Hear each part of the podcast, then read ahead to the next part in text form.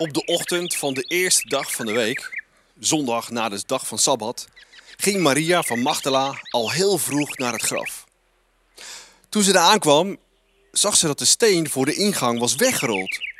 Zo vlug als ze kon, rende ze naar Simon Petrus en de leerling die Jezus' beste vriend was.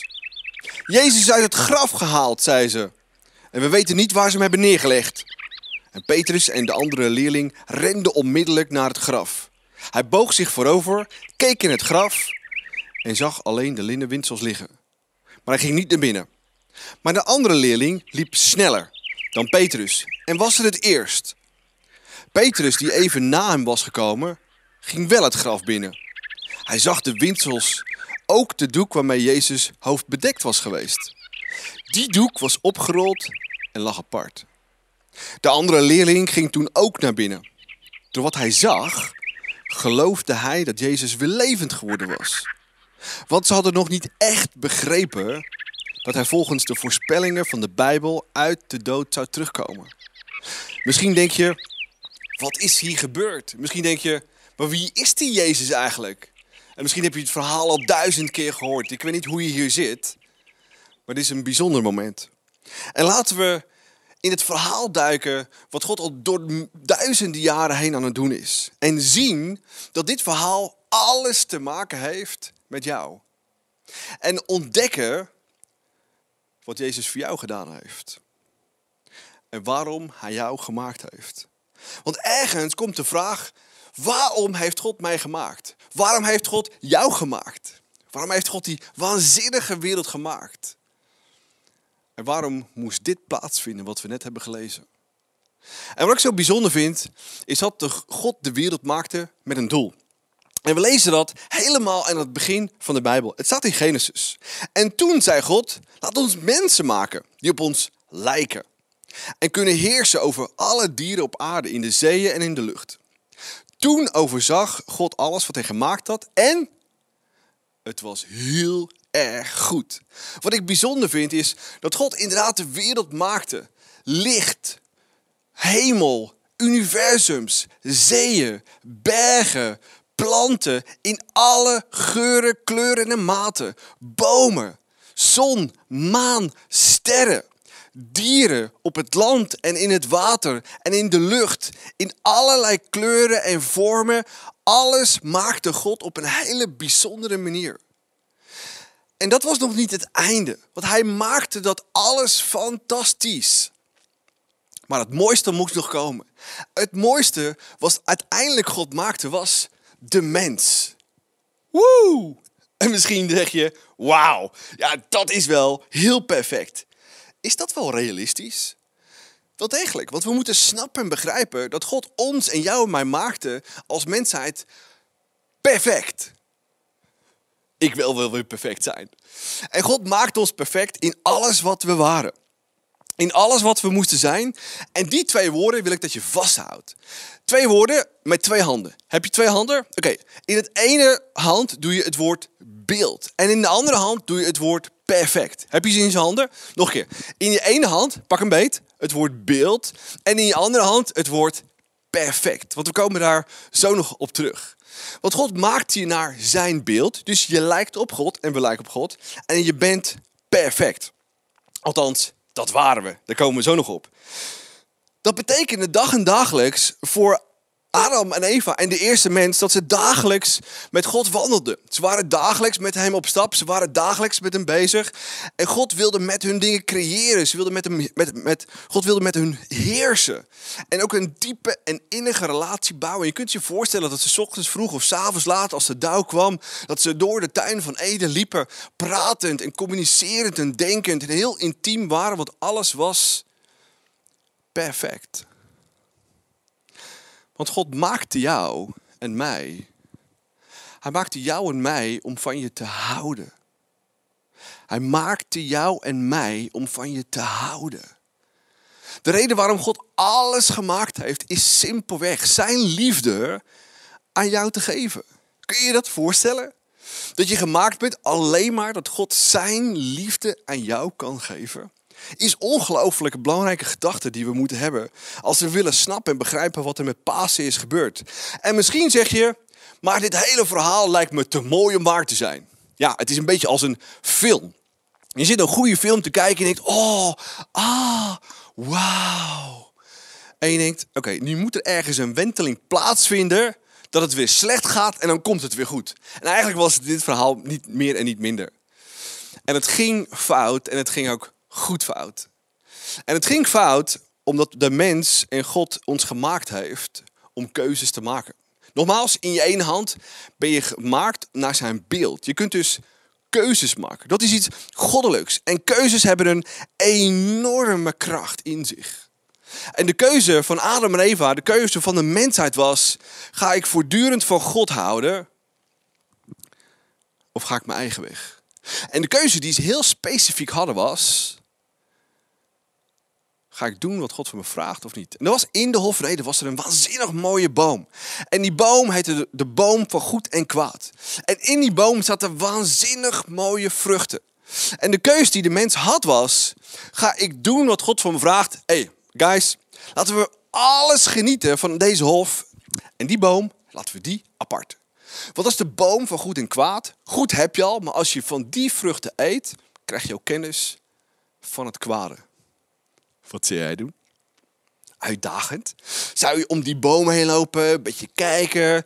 Of zou je genieten van simpelweg alles wat er is en wat God je gegeven heeft? Spannende vraag, of niet? En die spannende vraag hadden Adam en Eva precies hetzelfde. Heel spannend. En wat er uiteindelijk gebeurde is, ze liepen om die boom. En ze gingen twijfelen.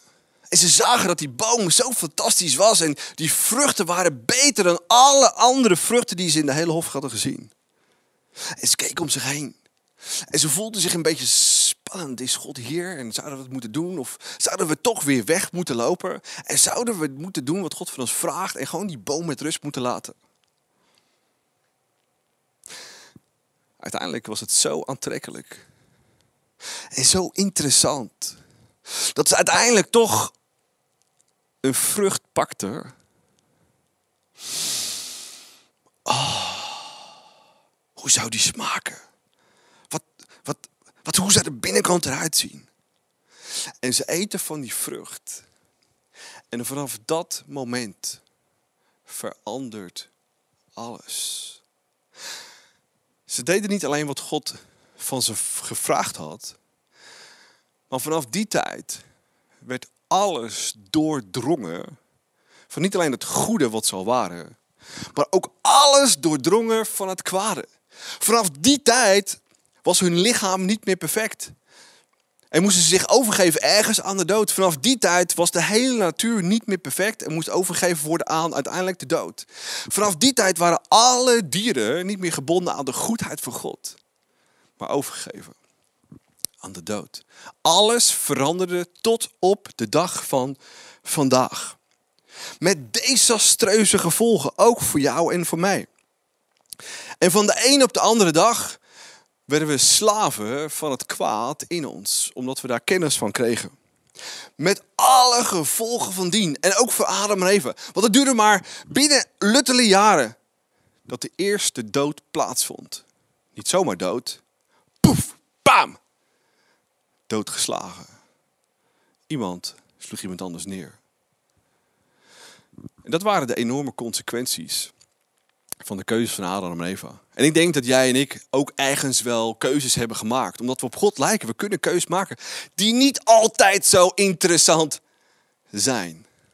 Of goed zijn voor jezelf of de mensen om je heen. En misschien zit je nu ook op de blaren van keuzes die je gemaakt hebt waar je niet zo happy mee bent. Waar je misschien wel voor schaamt. Of wat je totaal niet cool vindt. Maar we moeten snappen dat God ons gemaakt heeft voor perfectie. En we leven verder van perfectie. Maar wat ik het coole aan het verhaal van God vind, is dat hij altijd weer een brug wilt slaan naar ons hart. Om in perfectie terug te brengen. Van ons te houden. Het weer in orde te maken voor ons. Zodat we een relatie met hem kunnen hebben. Ben 17 jaar getrouwd vorige week. En al 17 jaar geef ik alles om mijn huwelijk een succes te maken.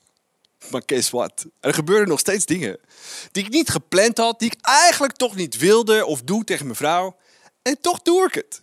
En ik denk dat je allemaal wel ergens iets hebt. Misschien heb je ook ergens iets in je huwelijk of in je werk of met je relatie met jezelf of kinderen. Ik vind, nou, daar ben ik niet trots op, daar schaam ik me een klein beetje voor. En precies dat wil God goed maken. Precies dat wil God rechtzetten. Een van de auteurs van de Bijbel, die is zo eerlijk over zichzelf en zegt het volgende. We zijn alle bevuild, smerig zijn onze beste daden, smerig als het bloed, bevlekte kleden.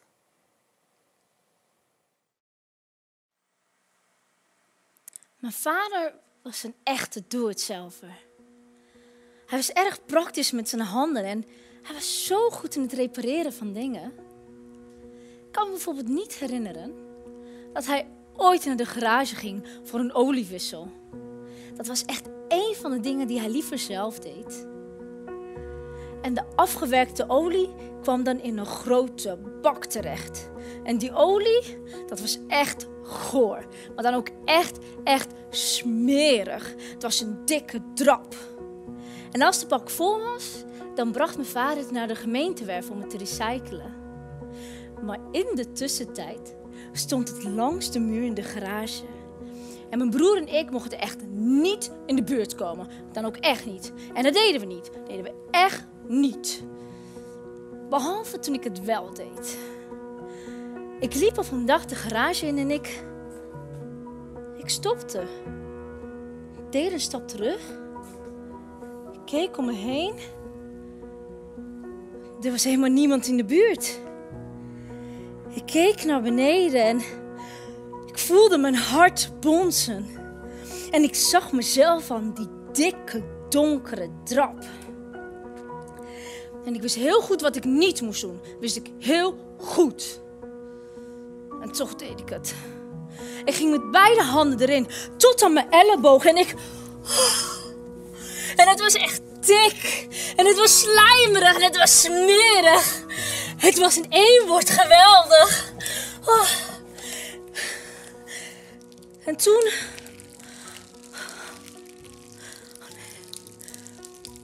Toen was het niet zo geweldig meer. Ik besef me opeens hoe diep ik in de nesten zat. De olie plakte aan mijn armen, het droop er vanaf. Ik probeerde het vanaf te schudden. Maar het maakte juist zoveel erger. Ik probeerde aan mijn kleren af te vegen. Maar niets hielp. En ik liep door de garage en ik. Ik pakte een doek. Een veel te kleine doek. En op dit moment was ik volledig in paniek. En ik sloop, ik sloop het huis in, naar de badkamer. En ik begon te poetsen. En te poetsen. En te poetsen. Met zeep en met water.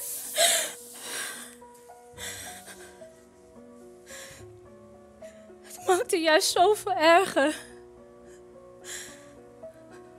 Het zat echt overal.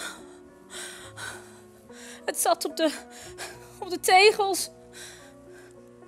En op de wasbak.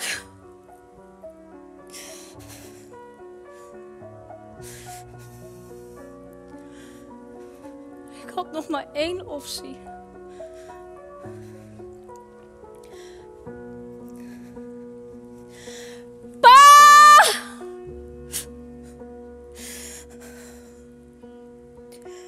Hoorde al zijn voetstappen in de gang.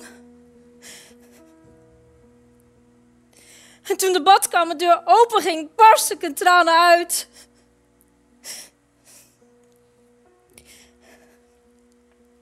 En zonder ook maar een woord te zeggen, pakte hij me bij mijn vieze hand. En hij nam me mee naar de keuken, waar hij een sterk ruikende, dikke zeep van onder het aanrecht vandaan toverde. En hij schonk het in mijn handen. En hij bleef bij me. En hij waste alle viezigheid weg. En ik, Ik zag alle viezigheid door het gootje weglopen. Zonde maakt een helse bende. Het maakt ons smerig. Het vervuilt de mensen en de dingen om ons heen. Terwijl we het proberen weg te vegen of het proberen te verstoppen. Maar niets helpt. Niets neemt het weg. Tenzij. Tenzij iemand sterke spul heeft. En het goede nieuws is. Het goede nieuws is dat we Jezus om zijn hulp kunnen vragen. En Hij, Hij heeft het sterke spul.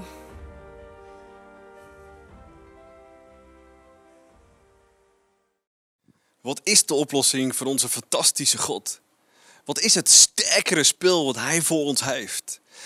Door de eeuwen heen zien we dat God altijd weer de eerste is en de enige is die de brug van Hem naar ons hart wil maken. Die de enige is die de brug van Zijn gedachten en Zijn hart naar ons toe weer wil bouwen. Wij lopen weg, wij maken andere keuzes, maar God komt altijd weer dichterbij. En dat vind ik het mooie symbool en het letterlijke wat zo is. Dat God altijd dichterbij wilt komen. Hij slaat de eerste brug. Hij neemt de eerste stap. En we zien het al door de eeuwen heen als je de Bijbel opent. Zien we iets bijzonders gebeuren. Dan zegt God, ik hoor jullie, ik zie jullie, ik hoor je pijn, ik zie je ellende. En ik kom dichterbij en ik ga je helpen. En we zien het al in Egypte. We zien het al bij het volk Israël. Dat God ze een symboliek geeft, een, een, een, een gewoonte wat zo magisch is, wat zo groot is en aan de andere kant zo eenvoudig en tastbaar. Het heeft alles te maken met een lammetje. Waarin God zegt, neem een lam van één jaar, leg je handen erop. En symbolisch was dat, dat onze fout, onze schuld, onze ellende op het lam kwam. En de priesters namen het lam en offerden het. En al onze zonden waren weg. Alle zonden van een, die persoon, van een Israëliet, weg. Zo'n simpel symbool, maar zo powerful. Dat is hoe powerful het bloed is van een lam. Dat is hoe powerful het was voor mensen van die tijd om dit ritueel te gaan doen. En ze echt wisten dat hun zonden vergeving waren.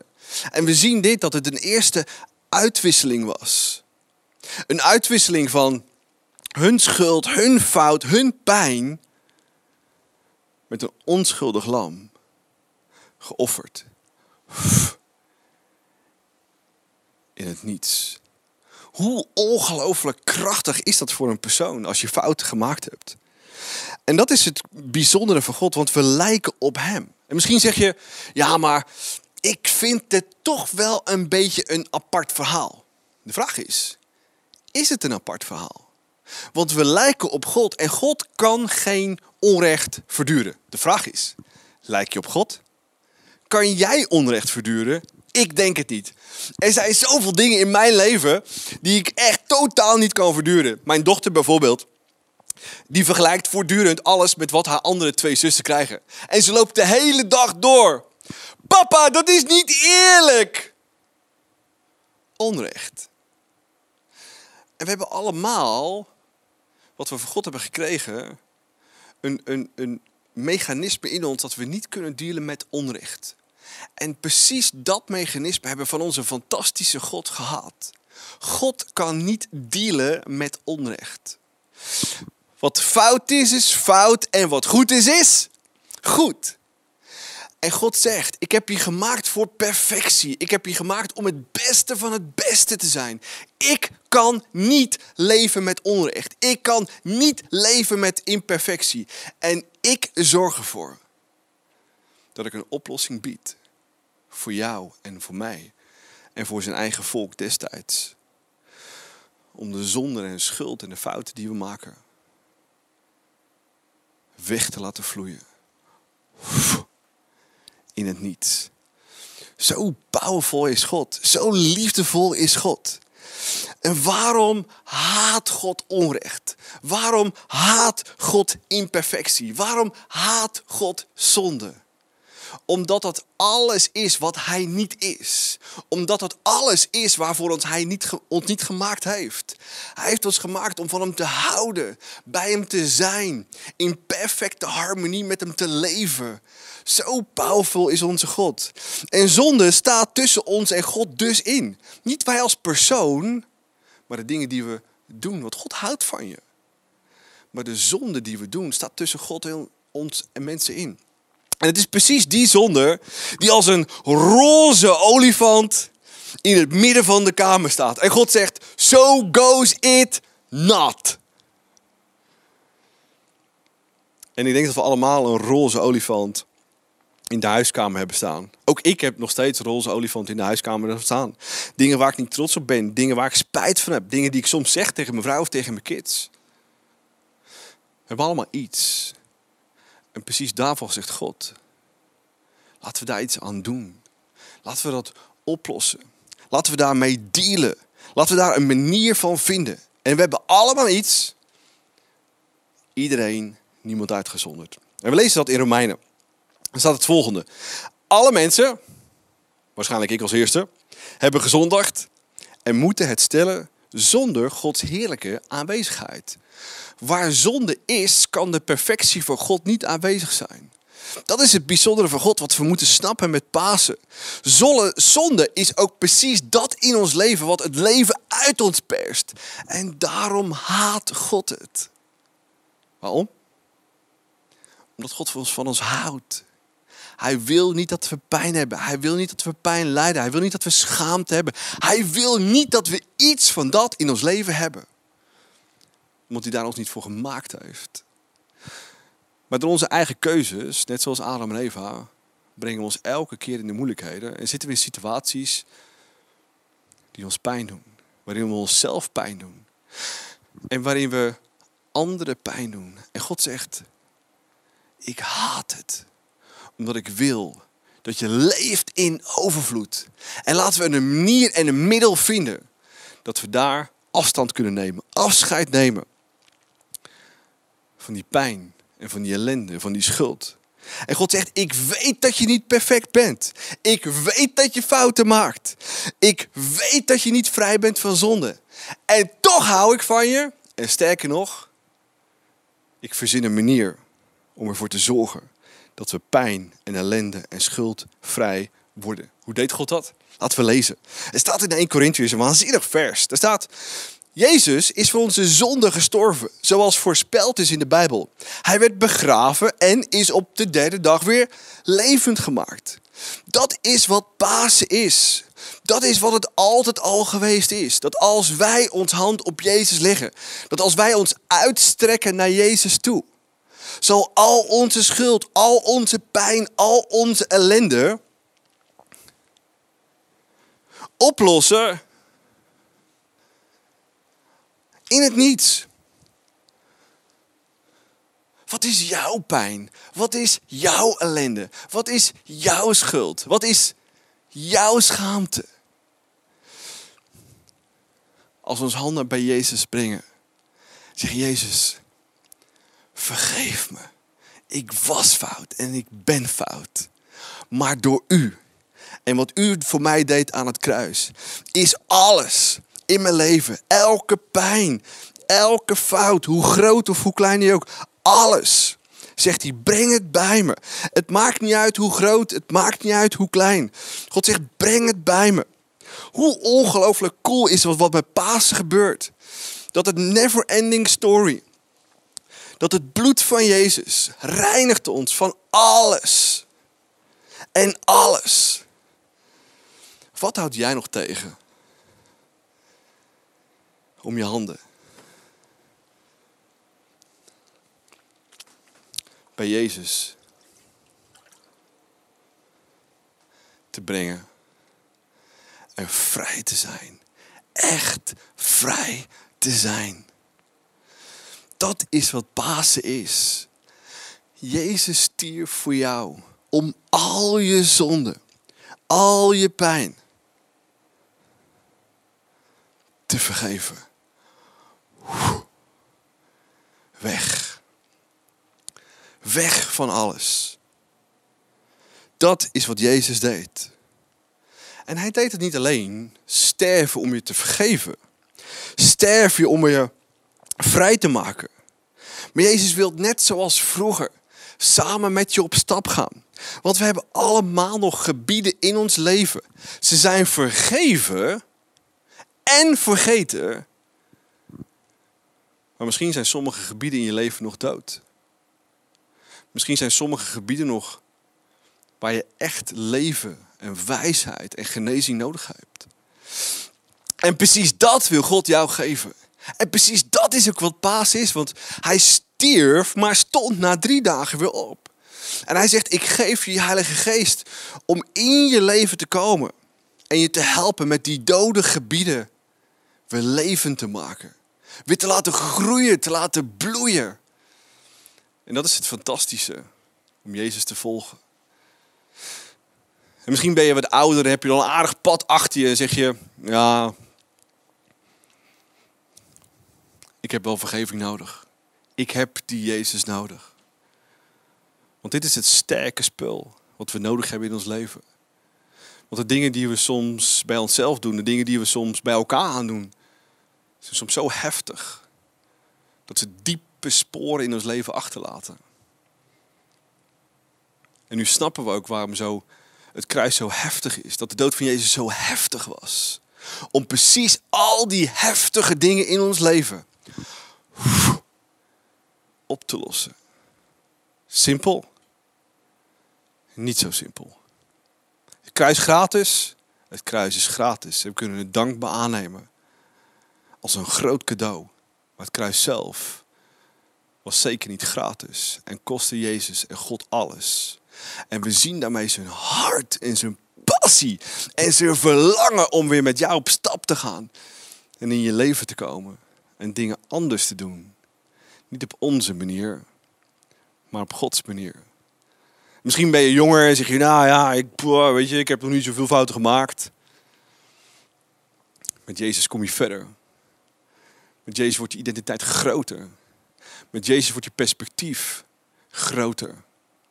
Met Jezus kom je op je bestemming waarvan je weet, hiervoor ben ik gemaakt.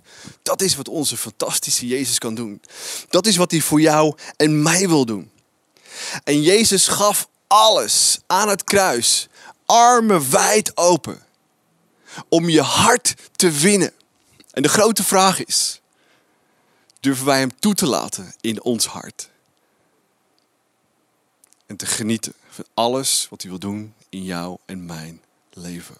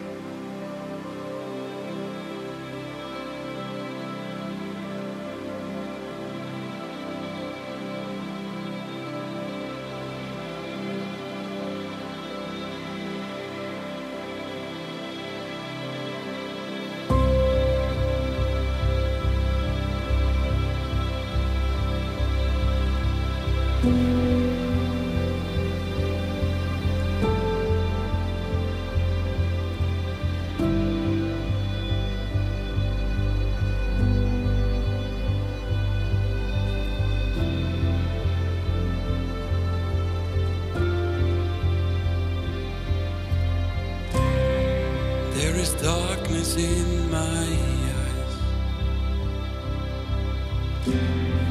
There are questions on my mind.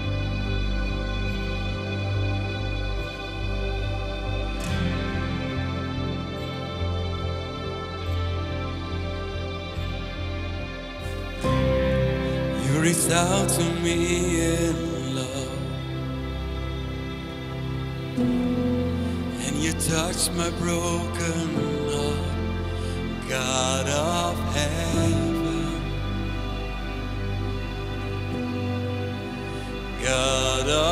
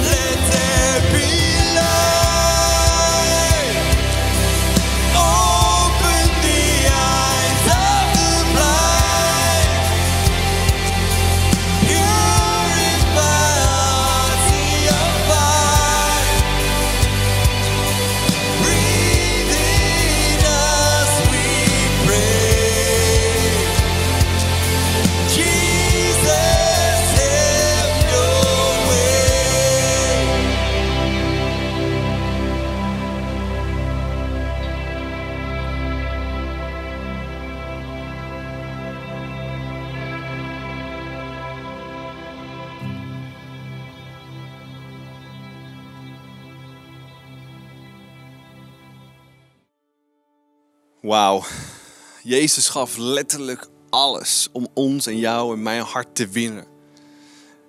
Dan blijft de grote vraag, wat houdt ons nog tegen? Als we God al door de eeuwen heen zien dat hij altijd de eerste stap zet, bij jou wilt zijn. En we hebben het al in het theaterstuk gezien met Gideon en de engel. Gideon wilde met alle macht zijn eigen problemen oplossen. Ik vecht me er zelf doorheen. Maar God zegt, wil niet dat ik voor je vecht? Wil niet dat ik het voor je doe? Zodat je echt leeft in vrijheid, rust in je hoofd en in je hart. Dat is onze God. Hij heeft je gemaakt om van je te houden. Jezus stierf voor jou om je te vergeven. En hij gaf ons de Heilige Geest om al die gebieden in ons leven die misschien verdord zijn en dood zijn geworden, weer helemaal tot leven te brengen. Wat houdt jou tegen om jou, Jezus, te bedanken? Wat houdt je tegen om te zeggen, Jezus, heb alle crap uit mijn leven en laat het oplossen in dunne lucht. Waarom niet vandaag die stap nemen? Waarom niet vandaag Pasen voor altijd en eeuwig anders te laten zijn? Door simpelweg Jezus te bedanken en Hem uit te nodigen in ons leven. Wat houdt ons tegen? Als je wilt kun je met me meebidden. En Jezus simpelweg bedanken wat Hij voor jou deed. Wat we gedenken met Pasen. Jezus, dank u wel voor wie u bent. Dank u wel dat u voor ons houdt.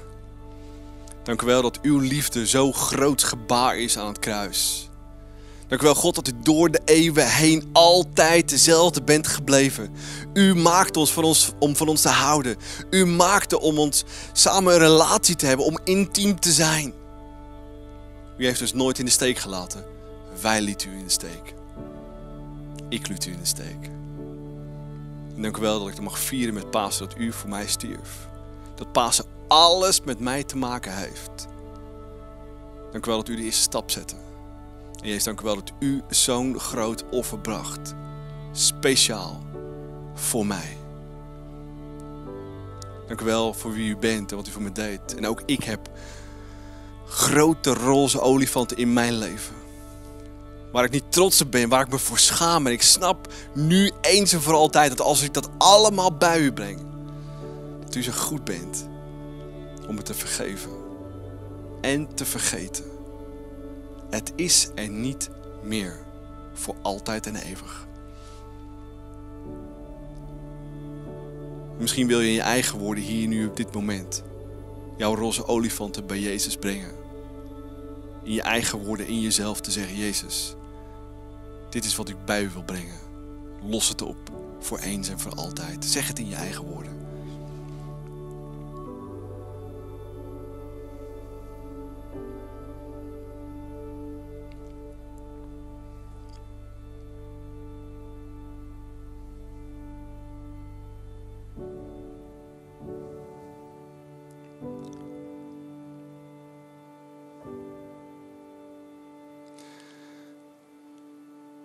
Dank u wel voor mijn eenmalige leven. Dank u wel dat u voor me stierf, dat u me alles vergeven heeft. Kom in mijn leven. Ik wil op stap op reis met u. Om al die gebieden in mijn leven die nog door en droog zijn tot leven te brengen. Dank u wel dat dat paas is. Ik zal en ik wil nooit meer dezelfde zijn. Want u houdt van me. En u heeft me vergeven. Dank u wel. Amen.